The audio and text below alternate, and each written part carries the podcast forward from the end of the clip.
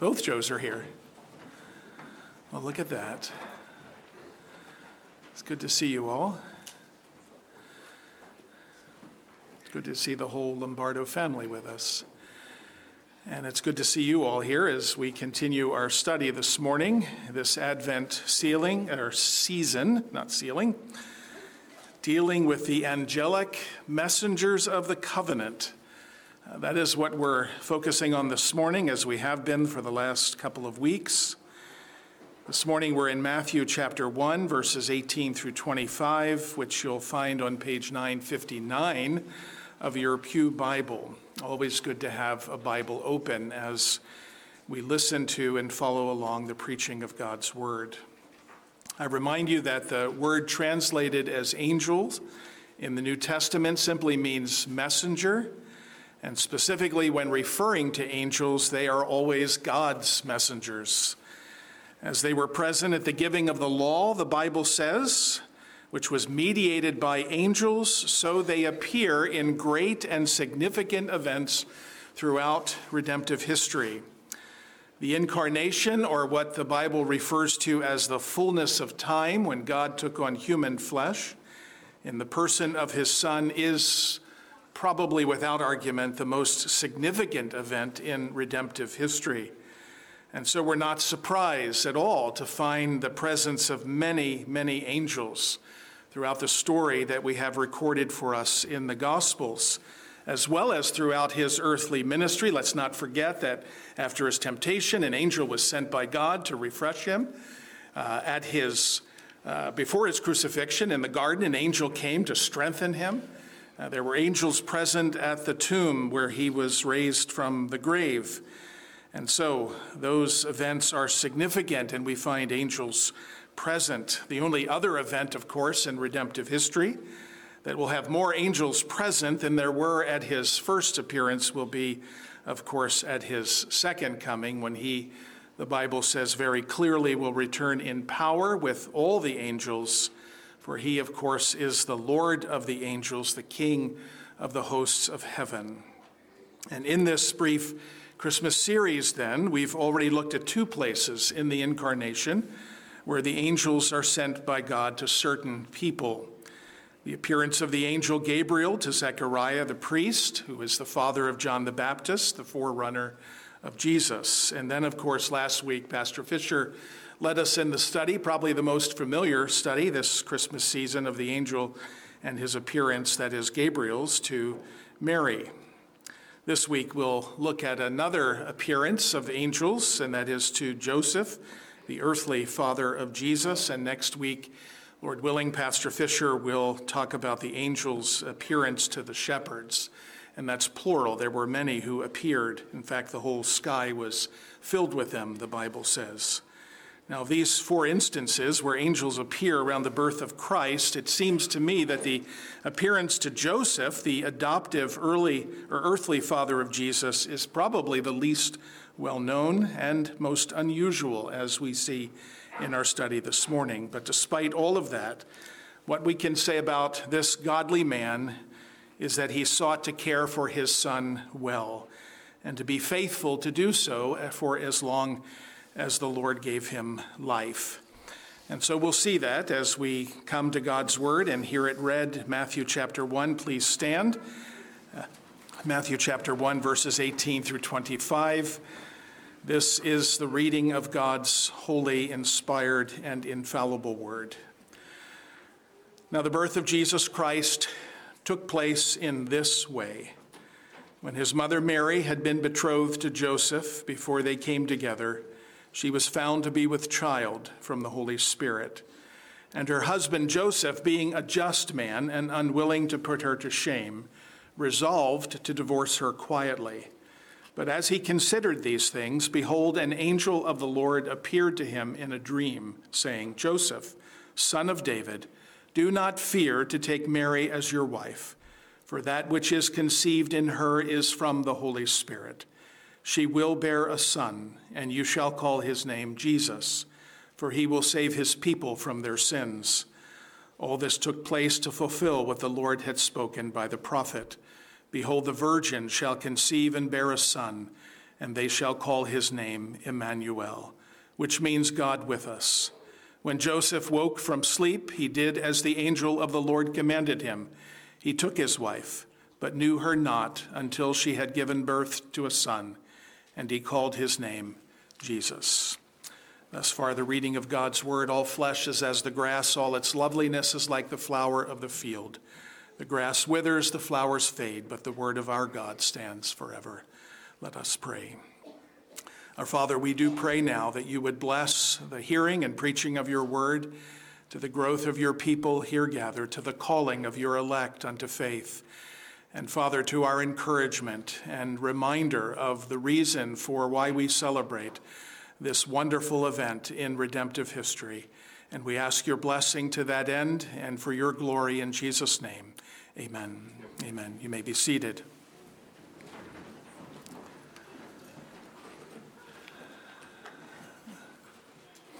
of all the very prominent and familiar characters that we know from the Christmas story, we likely know the least about this man who would be the earthly father of our Lord and Savior Jesus Christ. The most that we have in the Bible spoken of him is actually from this gospel, from Matthew's gospel. And that is intentional. It's uh, very important for us to note that because it seems that Matthew, of all the gospel writers, is the most concerned about Joseph as he writes his gospel clearly from Joseph's perspective.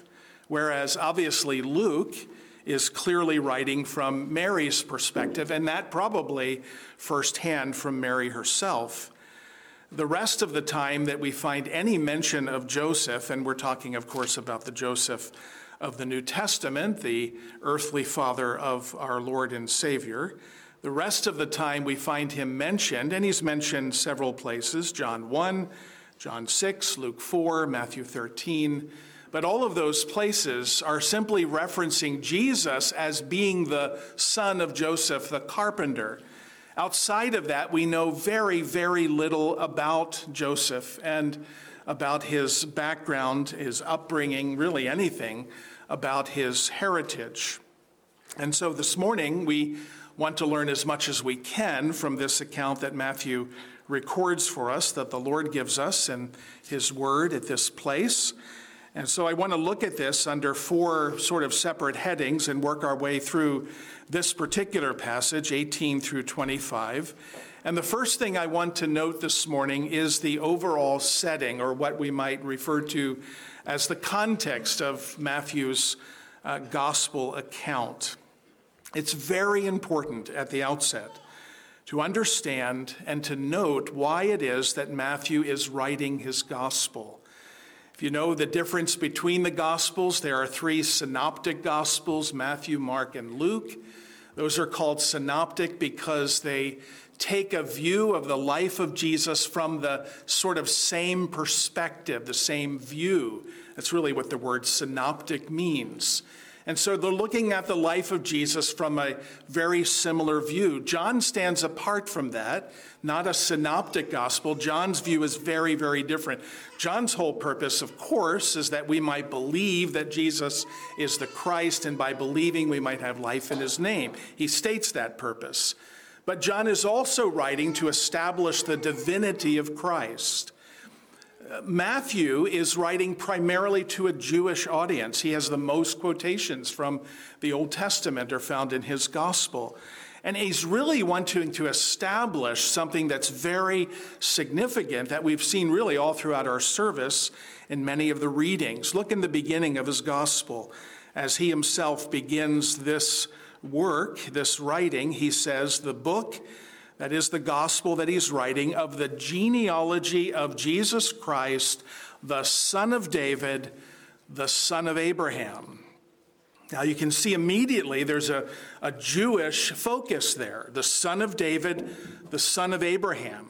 Two of the great saints of the Old Testament uh, Matthew's point, his whole purpose is to establish that Jesus Christ is the true son of David and the true son of Abraham. And so he's going to go through the generations that lead to the birth of Jesus. And he lists them there, and, and it's famously noted that Matthew records 14 different generations three times. 14 generations from one to another, from Abraham down to David, and then from David down to the captivity, and then from the captivity down to Christ. There are 14 generations in each of these accounts here, 14 individuals mentioned. And, and we have no time at all this morning to go through the list. It's not our purpose. It's simply to say what is clear that Matthew is doing. And ultimately, what he's doing is establishing the fact that Jesus is in the line of King David. This is the true Son of David, promised by God long, long ago. Promised by God in 2 Samuel chapter 7 that we mentioned already. The promise that God made is fulfilled in Jesus Christ. If you go down to verse 18, he begins the account of what he writes here as the birth of Jesus Christ. But, but he, the translators here use the word birth, and it's a legitimate translation, but really the translation ought not to be birth. It's not the normal word that we find in the scriptures for birth. But here, the word really means the origins or the very beginning of Jesus. You'll notice that Matthew doesn't record anything about the actual birth of Jesus. That's found in Luke. We famously have memorized, many of us, and our children have memorized Luke chapter 2, 1 through 20. We, we know those fast that passage by heart because it records the actual birth of Jesus. Matthew doesn't do that because his purpose is not to give us an account of the birth of Jesus. He wants to talk about the origins. How did Jesus come about? How did he come to be here on the earth? And so he establishes that he is the true son of David. He is in the line of David, as one writer so wonderfully says, through Joseph his adopting father, Jesus receives his credentials for his mission. Through Joseph, he is counted the son of David. This fulfills the promise made long ago that Israel would have a David like king to rule the people with justice. 2 Samuel chapter 7, that we read earlier. The Lord promised this also to Jeremiah when he said that he would raise up to David a righteous branch, a king who would reign wisely. Matthew reveals that Jesus is from the line of David, not from the flesh of David, from the line of David. All along, Matthew tells us that God has been orchestrating the needed deliverance. All along, throughout all of history, all the generations that are listed here, Matthew is telling us that God has providentially preserved the line of David, even in the captivity, even as the kings were taken off into captivity. Even in that, God was preserving the line of David and orchestrating it all for the needed deliverance of his people. All of this is why Matthew begins his gospel with this genealogy and the account of the origins of Jesus Christ, and why for Luke it's not as important to do that. The genealogy in Luke doesn't appear until chapter 3, after the birth of Jesus. But Matthew wants to establish at the outset the origins of Jesus. How did this come about? And that's exactly what we'll see. That's the overall setting, and a very important thing to note with respect to Matthew's gospel, and then how Joseph fits into it. Remember, Matthew writes from the perspective of Joseph. That's his whole purpose. And so, what about this man? The second heading here is the man Joseph. We've already noted, and this should be short, right? Because we don't know much about Joseph. We really only know what Matthew tells us here and some other incidental things that we've seen. But verse 19 does tell us, if you look at verse 19, as we're introduced here to Joseph, we're told that Joseph was a just man, he was a righteous man, he was loving and gracious and kind, it appears. Most commentators, most historians believe that Joseph, as probably was common in this day, would have been some years older than Mary. How many, we can only speculate. but probably significantly older than Mary if she was, in fact, around, as Pastor Fisher said last week, 14, 15, or 16 years old. Joseph was far more mature, but he demonstrated himself to be, as Matthew records for us here, a just or righteous man. He was a loving man because of his actions towards his wife, finding her in the condition that she was in, presumably Mary telling him and he's seeking to respond to that in a loving and gracious way. You'll notice as well as Matthew records to, uh, for us what happens as he thinks through those things, and verse 20 says, as he considers these things, that Joseph also appeared to be a very patient man. He was not one to rush to judgment, to act rashly without thought or even without prayer because he was a righteous man, one who loved God, who waited for the consolation of Israel. I think we know that to be true, that he was a faithful man in that regard. He would have prayed about this very carefully and patiently before taking any action against his betrothed wife. Later in life, we have one account that seems to tell us that he was very faithful as well in training up his son. Uh, Jesus, actually, in Mark chapter 6, verse 3, it's Jesus who's actually referred to as a carpenter or a builder, reminding us that Joseph, most likely, and probably without exception, taught Jesus the trade of carpentry or building when he was younger. And so Joseph was faithful in raising his adoptive son uh, to grow up in a trade with a skill, if you will. Finally, as we consider Joseph the man, he must have been a man very much like Mary. I suspect he was. I, I, don't think you could be anything but what Mary was, what the scriptures say in Luke, that she kept all of these things, treasured these things up in her heart. I think the same was true for Joseph. I don't think you could be the adoptive father of the Son of God and not be one who treasured and considered and thought often and pondered long about these things for as long as the Lord gave him life. It would have been the last thought on his mind, I believe, at his death, that he had the privilege of being the earthly father of the one who would be his redeemer. And I think he knew that. I think and believe the scriptures would have us to understand that he would have, like Mary, believed that and rejoiced in it. It's no wonder, as we consider the very little that we know about Joseph, that some songwriters over the years have sought to capture Joseph's feelings. There's so much written about Mary, Mary, did you know, famous Christmas hymn. Lots of songs about Mary's perspective, what Mary would have understood, what she would have felt.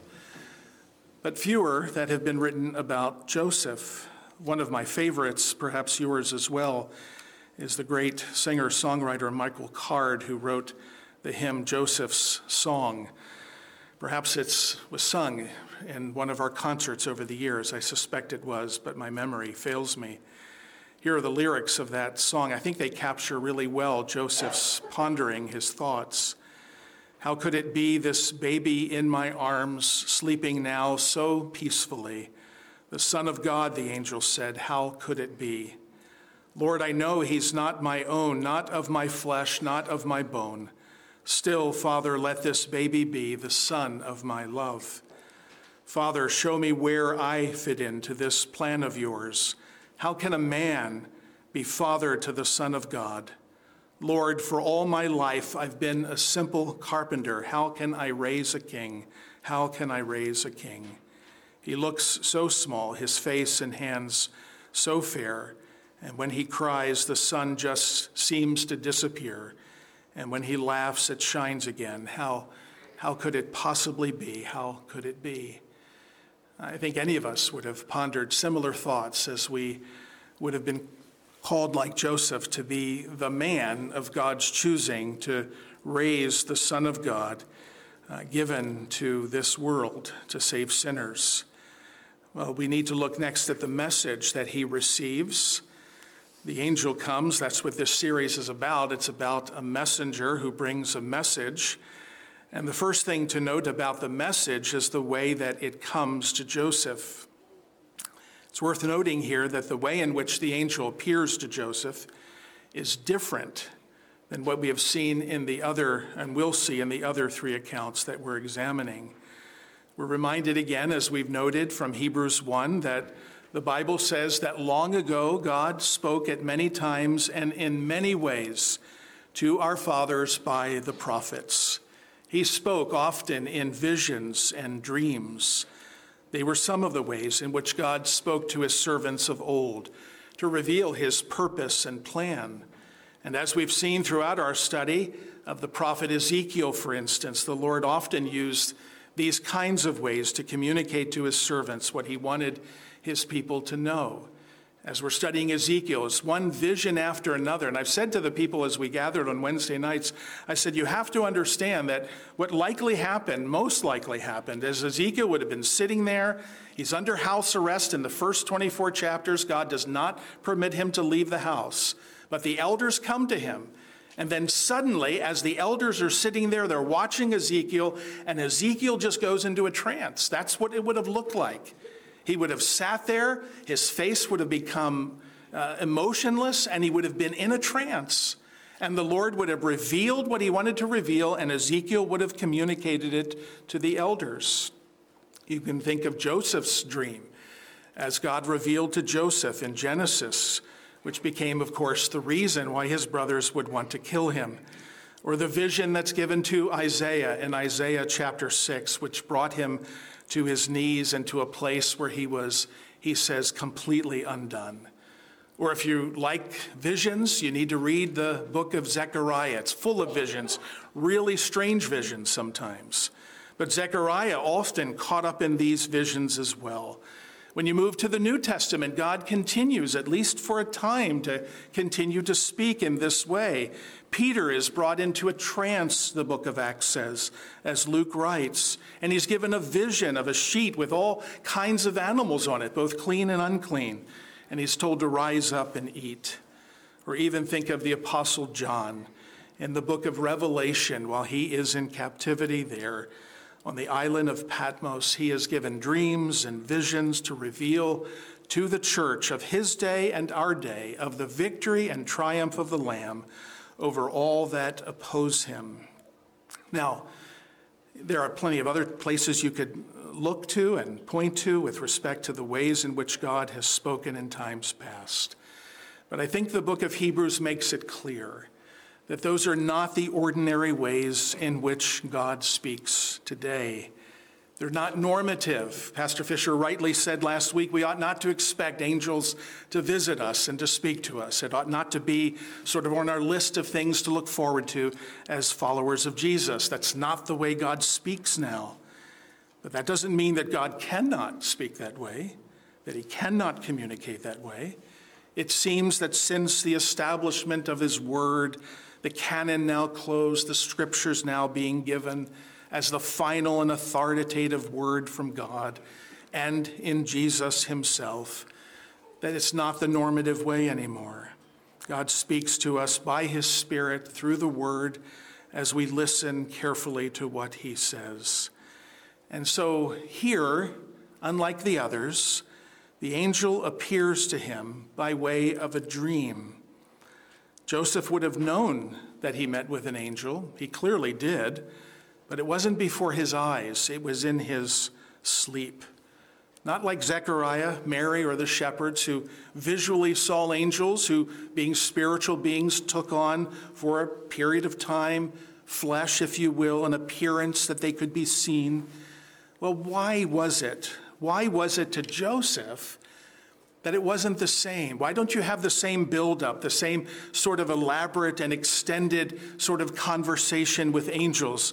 In my opinion, I believe it's due to the urgency of the matter before Joseph. In fact, this appearance by the angel would happen at least two, some say three more times that you heard read earlier in chapter 2. While those appearances are not before us, they do, I think, capture the urgency of the situation. They needed to escape from Herod. Herod was about to kill all of the children two years old and under. they needed to return to Egypt because the prophet said, Out of Egypt I will call my son. We can say as well that with respect to going back to Nazareth, it would be also to fulfill that he would be called a Nazarene. We might say that God determined to waste no time in these things so that otherwise the use of unproductive time that we often call nighttime or sleep, God would use here. And I have to imagine, and perhaps you would agree, that there might have been a period of time in Joseph's life where he was a little bit reluctant to close his eyes at night, not knowing or understanding whether or not an angel would appear. You have to understand, the angel still gave the impression of fear and awe. And so the same reaction Zechariah had and Mary had and the shepherds had would have been his as well, which is why when we get to the next part, the message that's given, it begins the way that it does.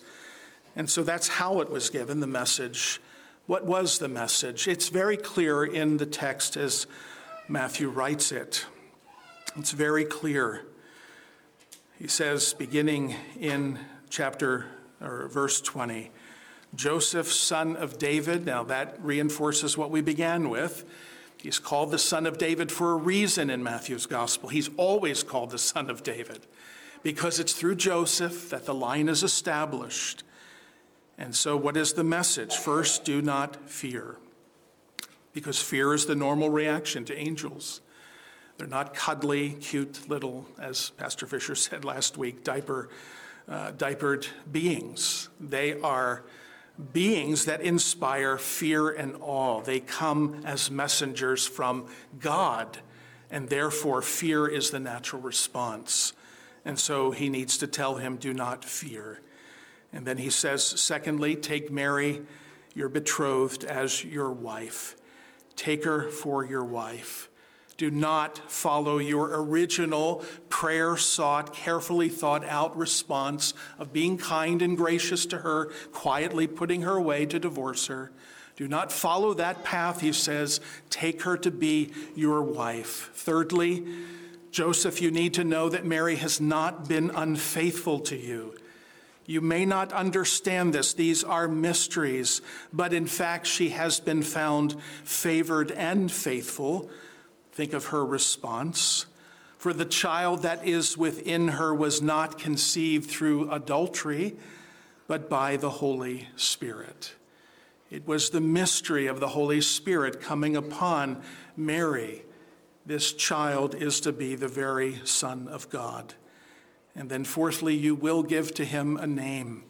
Mary was told the same name. It will be Jesus, Joshua, for he will save his people from their sins, and he will fulfill all that the prophets foretold. That's the straightforward, simple, and direct message that Joseph is given. What was his response? What was his response? Well, to understand his response, you need very quickly to understand, and most of us have heard this before, the nature of engagement in the Jewish culture at this time it is very much like what we would understand in our day and what we would call actual marriage. This time of engagement or betrothal, where Joseph and Mary have been betrothed already, was a very formal process, very much again like marriage in our own day. It was usually sealed with a gift or some written declaration, although it was often accompanied by much, much more. The period of engagement for a virgin was normally about one year, during which time she had the rights of a wife. Divorce was absolutely required in order to break an engagement. That's why Matthew tells us what Joseph was prepared to do. He was prepared to follow the law. He was, after all, a just and righteous man. And so he was going to put her away by divorce. And in the engagement, during the engagement, if the husband died before the formal marriage, the woman would be officially left as a widow, not one previously engaged, but actually as a widow. And any infidelity during an engagement was regarded by God's law as adultery, according to the book of Deuteronomy. So, this is the setting into which Joseph's response is made. After hearing from the angel, you may remember from our previous study where we examined the angel's appearance to Zechariah, the father of John the Baptist, the forerunner of the Messiah. In that study, we noted that Zechariah was rebuked because of his unbelief. He refused to hear, to believe, and obey what the Lord's messenger had told him. You remember those words? The angel said, I am Gabriel. Do you not understand who I am? I'm Gabriel. I stand in the presence of God, and I was sent by God to speak to you and bring you this good news. Implied there is because of your unbelief, you will be silent and be and unable to speak until the day that these things take place, because you did not believe my words which will be fulfilled in their time. This is a match made in heaven, Joseph and Mary, because Joseph and Mary, their response is exactly the same. Like his betrothed's response earlier that we saw last week, neither Mary nor Joseph are rebuked. There's no need to rebuke them because their response is clear, full of faith, Verse 24 captures Joseph's response to all that the Lord had spoken through his messenger. When Joseph awoke from his sleep, where the interaction with the angel had taken place, he did immediately what the angel had commanded him, and he took Mary as his wife. But he did not know her until she had given birth to a son, and he called his name Jesus. His reaction, his response was immediate and it was full of faith. His response involved action. It involved the action of taking her as the angel had commanded for his own wife. And this little bit at the end is very important. Joseph knew and understood the way people talk. Times haven't changed. He understood the way people talked. And so, for her sake, for his sake, and ultimately for the glory of God, he did not know her at all, so that it might be without a doubt established that this one within her womb was conceived not by Joseph, but by the Holy Spirit. And so Joseph's response was incredibly a response of great faith. That leads me to two points as we move to closing this account of the angel's visitation to Joseph. First of all, note that Joseph was a model as a man of faith. We don't know much about him, but the little we do know, we can commend him as a model to all who want to be men and women of faith.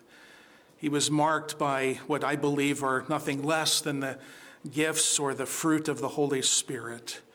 And we've noted some of them, haven't we? Patience. Notice his patience again. Very patient in what he did here. Patiently thinking through, patiently seeking God, patiently determining a plan. Before the angel had come at all to visit him, Joseph demonstrated a great patience. He was faithful or faith filled. He was full of faith in his response and in everything that he did. He was exceptionally kind it seems to me, and full of love for Mary, loving her well, seeking not to embarrass her, to make her the talk of the town, but to quietly put her away, to allow these things sort of to die down, to protect her reputation. She was, or he was, a man of great kindness and love. It was all the evidence of the work of the Spirit of God, because he was, like Simeon, like Anna, he was someone who was waiting for the consolation of Israel, the promised Messiah to come. And like Simeon, he knew that he could now, having been revealed that this was the Son of God, the promised Messiah, he could now depart in peace, for he had beheld and seen the Lord's salvation. You and I, if we are believers this morning, have come to know this same Jesus not in the same way Joseph did. We've never beheld him with our eyes, we've never held him in our arms as a baby. Nonetheless, as Peter says in his first letter, though we do not see him, yet we love him, don't we? Nonetheless, we do love him. And therefore, we live by faith, by faith in the promise of his coming again, waiting again for the salvation of the Lord to appear, because that's what the second coming is. It's the first coming over again, but different. It's still awaiting, and it's still awaiting for the salvation, but in its completeness, in its fullness. They were waiting in its initiator, initiation, its beginning, if you will. We're waiting for its completion. And so let us be, we might say, like Joseph, a man of great faith, hopeful, full of kindness, full of love, full of patience as we wait for his coming.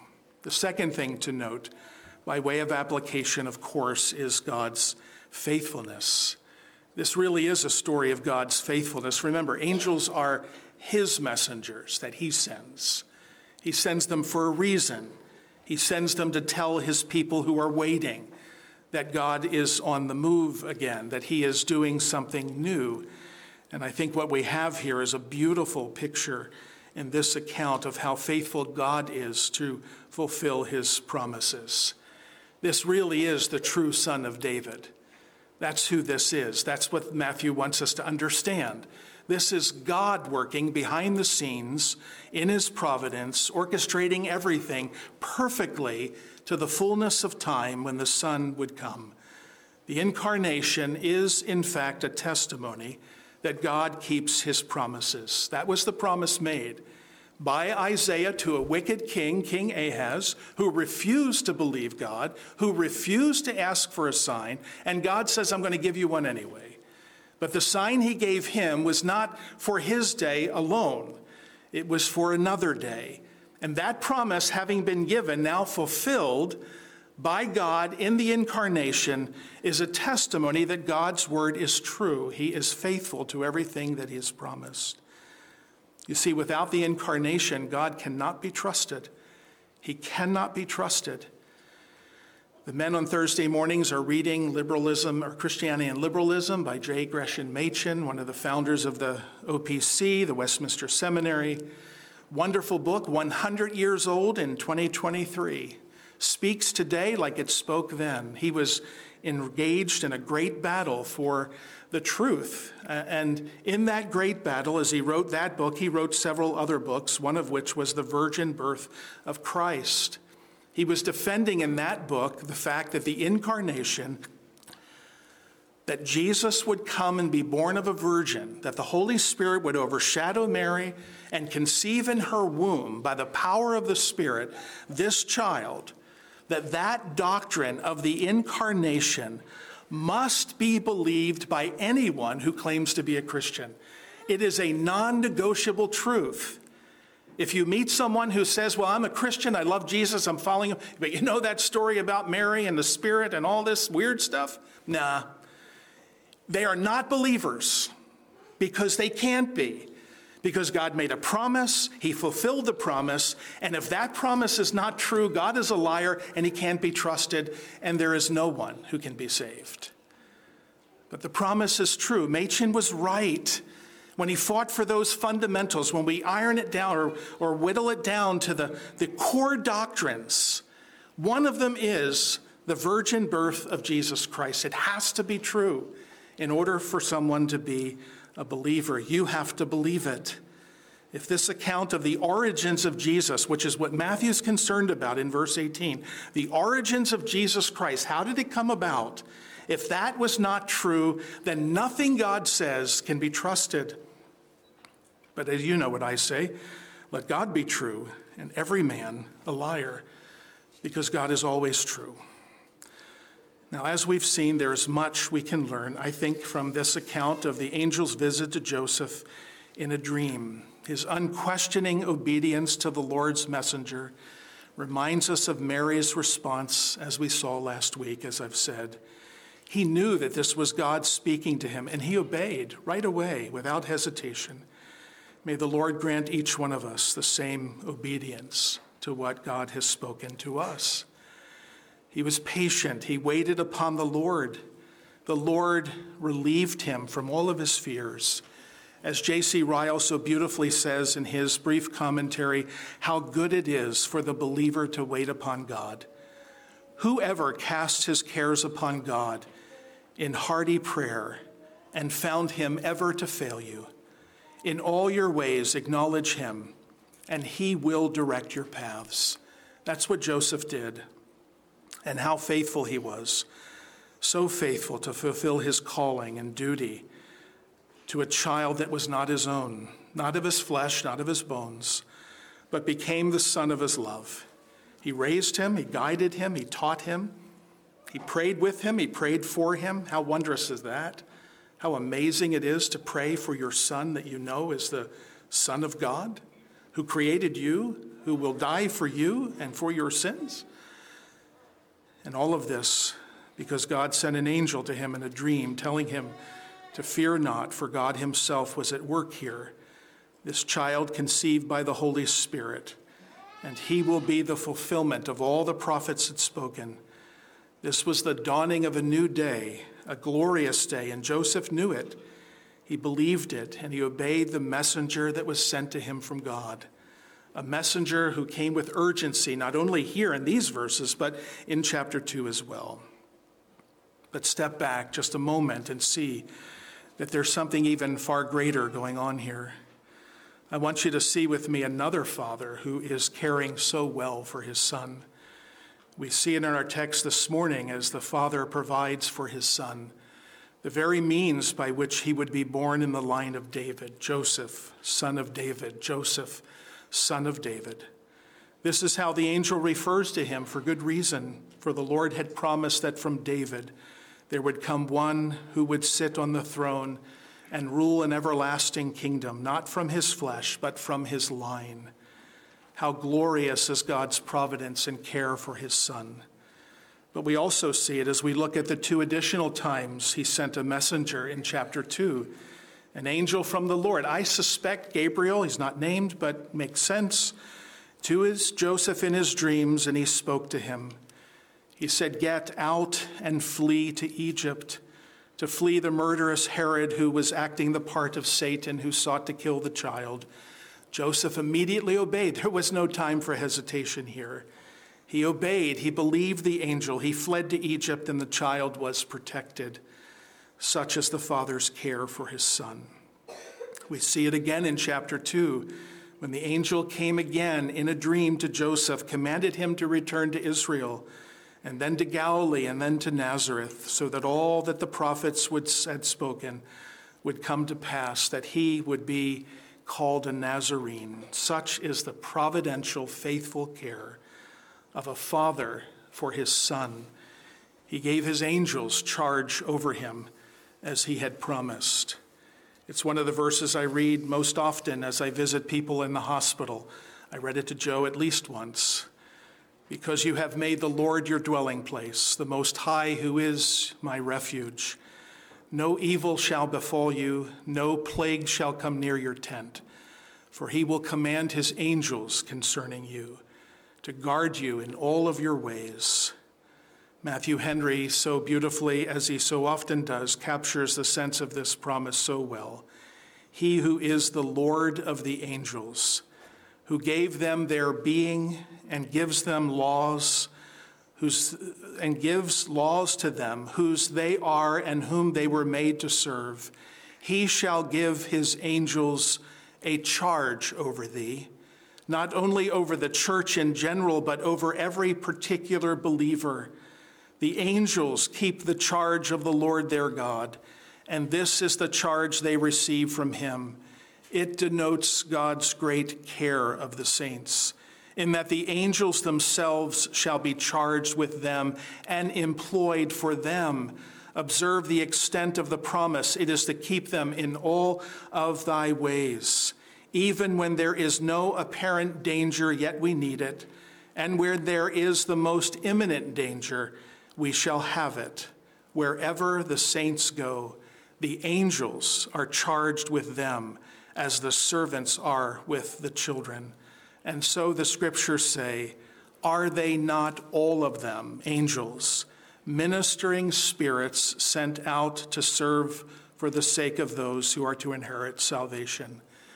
And so learn from the story of Joseph, from one father's care of his own son not his own by flesh and blood, but a son of adoption, as well as another father's care for his own son, our heavenly Father's care for his eternal Son, that as the Father has so cared for and loved his own dear Son, protected him from all harm, delivered him, so he will do the same for all who trust in him, for all who have made him their dwelling place and who walk in his ways.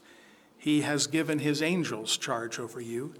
So great is your Father's care for you. Let us pray.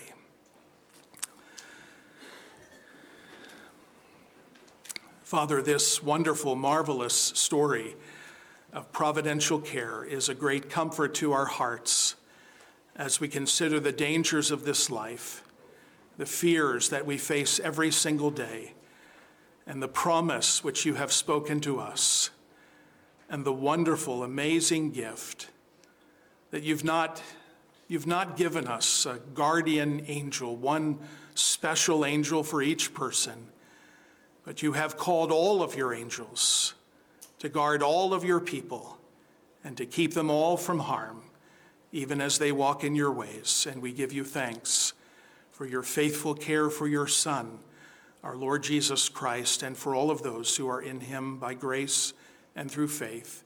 We pray this with thanksgiving in Jesus' name. Amen.